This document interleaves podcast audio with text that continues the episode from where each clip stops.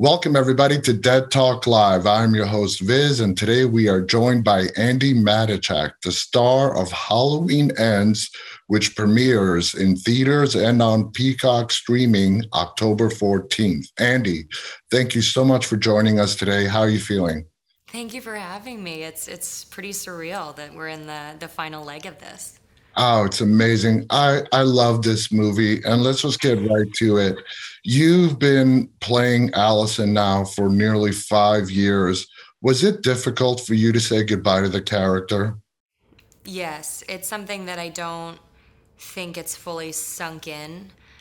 It, it, was difficult, obviously, to say goodbye to the character, but more than that, it was difficult to say goodbye to the world and to the people that created it. And we had the same crew. We had we had a lot of the same cast throughout three films, and you know, your family by the end of it. And and we made three films that are all incredibly different and all incredibly fun and those experiences kind of creating in that environment together is, is what is really missed and something that is very held near. Oh, absolutely. Now, out of the three movies in Halloween Ends, we see Allison beaten and broken, losing both her parents to Michael, friends. How did you approach Allison in Halloween Ends as opposed to the first and second movie? The first and second movie were essentially her reacting to events as they unfold whereas this this has a 4-year time jump in that four year time jump, it was incredibly important to to me and and to David to to work on filling in what happened there and how how this person who who the last we see her on the porch of, of Halloween Kills when her mother is killed to then being standing here now with a life that is seemingly okay mm-hmm. and um, how, how did we get there and so it, I spent a lot of time one of the benefits of having everything be pushed because of the pandemic was we had more time. So yeah. I took a lot of um, a lot of time where every day I would just journal a little bit as as Allison and kind of fill in those years that passed in those days and and what that meant throughout the year. And and having done that I I kind of started to notice like a pattern in in writing where it was all of a sudden end of summer comes and then September comes in my journal entries and things are starting to just naturally kind of flow a little bit darker. And and it gave me a real insight into kind of what her not just day to day is but what like the grand scope of the year is. And so when we meet her in Halloween ends she is relatively kind of well adjusted and and did a lot of the work to heal and, and be okay and move on. But that trauma, that pain, it's always under the surface. It lives in your body. It doesn't just go away. You can't bundle it up, put it in a drawer, pretend it doesn't mm-hmm. exist. It's there. So we are faced in this film with the anniversary coming up of, of the tragic events of, of all of the loss and and then furthermore when new kind of people and, and relationships are formed and and relationships are tested and cracks start to emerge and the facade that maybe to the outside world looks poised and heroic, but is really she's still just a, a girl that trying to figure things out. Yeah, just trying to figure it out. now you spend you have a lot of scenes with uh, Rohan Campbell who plays Corey. What do you think attracts Allison to Corey? I think it's a mutual understanding of pain and trauma. There are two people that have been through a great deal of of pain and they can understand each other in a way without speaking that no one else really can. And they can talk about their their pain and their and the things that they've been through in a way with candor that they can't with anyone else. Yeah. And um, it's really interesting seeing the town's reaction to allison the town's reaction to corey you have this juxtaposition of it's they're both ostracized by the mm-hmm. town in their own ways. Even though Allison may be put on a pedestal and Corey might be looked at as the pariah, they're still both ostracized for the pain, and the pain that's theirs, that's deep inside their souls, has almost been taken on by the people around them, and um, everyone's constantly telling them kind of who they are and, and what they're going through, and it's not necessarily the case. In Halloween Ends, we see your character, Allison, really flirting with a, a darker side of her personality. Uh, was it fun uh, playing the darker or a little bit darker Allison in Halloween Ends as opposed to the first and second, being the straight A student, the perfect daughter, granddaughter, and so on? Yes, it was a lot of fun, and it was a very unexpected kind of turn. But it also made a lot of sense, and it felt really right that this is where she is. And again, it's to the outside world, she's seen as kind of this perfect depiction of a survivor. And that doesn't negate the, the the pain and the trauma inside and the darkness that's inside that like she still has to live with and deal with on a daily basis and this film allows the space to explore that which which is something that you don't always get in horror films and uh, it was it was really fun to be able to to craft that with David and with with our other characters. I have been a Halloween fan my whole life. It's probably the first movie I ever saw. In the 44 year history of this franchise, I can say hands down, Halloween Ends has the deepest storyline of any of the movies in the franchise. When you read this script and you saw how story and character driven it was, what were your thoughts? I felt like it was the perfect finale. And for me, it felt like this was really David Gordon Green's stamp on the franchise. And I'm very grateful to be a part of it. Now, we get to see your acting chops in this movie. I mean, you nail it uh, because of the state of mind Allison is in her emotions being back and forth with uh, your grandmother, Laurie Strode, Jamie Lee Curtis. Was it challenging for you to nail the character in a way that you would be happy with? You're always going to have notes as an actor when you watch it back. Well, at least me. and so it's, I've only seen it once and um, you need more viewings in order to really let it sink in from just like a story standpoint. But it's one that I I'm very proud of, and it, I feel very like the whole thing is still a whirlwind, and it hasn't necessarily processed.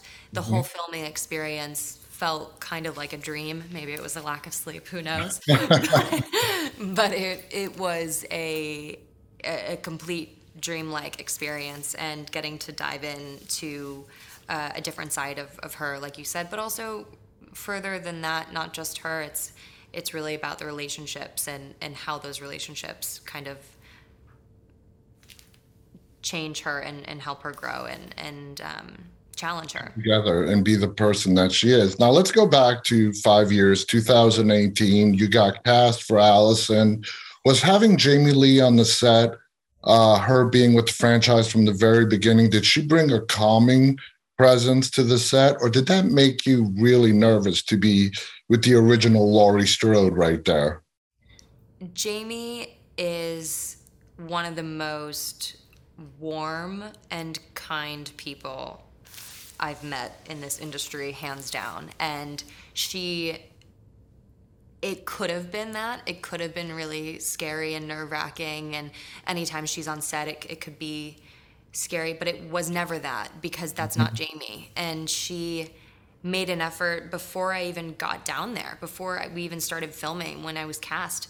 I remember I got a text from David Gordon Green and he was like, Hey, I gave your number to Jamie. Hope that's okay. I'm like, Jamie? Like Jamie Lee Curtis? okay. He's like, She might she might text you. I'm like, okay.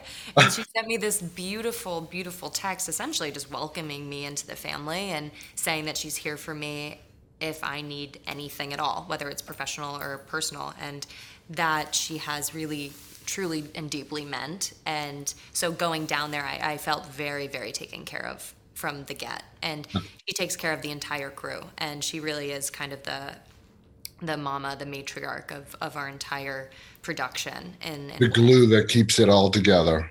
Yeah. That's yeah. an amazing story. Going back to Rohan, uh, Corey, uh, having to a lot of the story hinges on your your guys' relationship. Did you and Rohan spend a lot of time talking about your interactions, how you were going to play out scenes, and so on? One of the things that was nice about the timing of everything is that we had a lot of time once he was cast. I want to say it was it was a, almost a year before we started filming. So I had known him for quite some time, and we had opened dialogue and a lot of communication about the script. We would work scenes here and there, and and so by the time we got down to Savannah, we, we were pretty fast friends, and it felt like a friend that I just hadn't seen in a long time.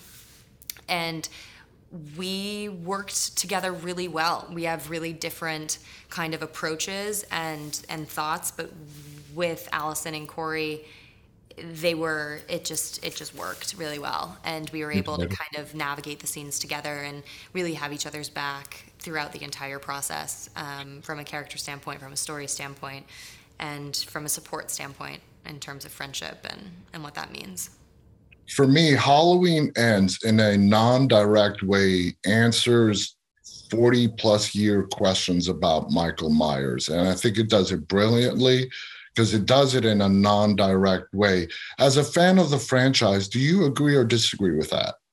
I I agree with that in a sense, but I think that you pull 10 of you mm-hmm. and you'll have a different answer based on what yeah. you've seen. And that's what I think the beauty of it is is it poses so many questions and people can kind of take what it is they they think is the thing or or what they deduce from everything and create their their own mythology of the yeah. of the thing which makes it really special and really fun and it's part of why Michael Myers is so scary people project whatever they want onto the blank the blank mask the blank face and exactly you know I, I think that it poses many questions this film and whether they're answered is is kind of how the viewer takes it, which is is really fun.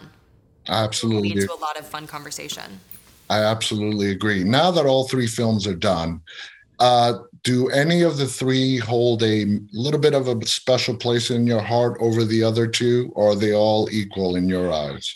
It's really challenging. The 2018 is the first, so that's always going to have a place in my heart for what it means and what it what it meant for my life and my career and, and everything and working with these people and the first of everything and the the last the halloween ends really is was probably one of my it, it was probably hmm, i don't want to say favorite because i really it's challenging but I, I i absolutely love making this movie and the the depth that we reached and the camaraderie that had been built for five years that a like accumulated and we got to you can't put it in, in the last no it's really tough because it's yeah. this last film was i mean it's the same crew that did all three movies. It's the same people wow. these relationships that we've built that we've created these films with. We got to say goodbye together and it was something that is is invaluable and you really cannot put it into words. Yeah you can't put it into words intangible one final question before we go. You now working with david gordon green for the last five years uh, i'm sure you've grown a very deep respect for him. Uh, how do you view your time with him as your director over these three movies? I'm just so grateful it was him. He has taught me so much about about the process and and about storytelling and and also opened my mind to a completely different way of telling the story and and using relationship as a vehicle for story and it's he's really such a visionary and he can straddle so many genres in one that it a David Gordon Green movie is just an experience. It's it's an experience. And this I feel like is is David Gordon Green. This last film is is his stamp and um, it's it's mind blowing and it really is the way the title. And uh, we, we're not giving anyone any spoilers but people have to watch. This film is like none of the other. Andi i want to thank you so much for coming on here and sharing your thoughts. I want to thank our audience for tuning in. On behalf of andi and myself stay safe and stay walking everybody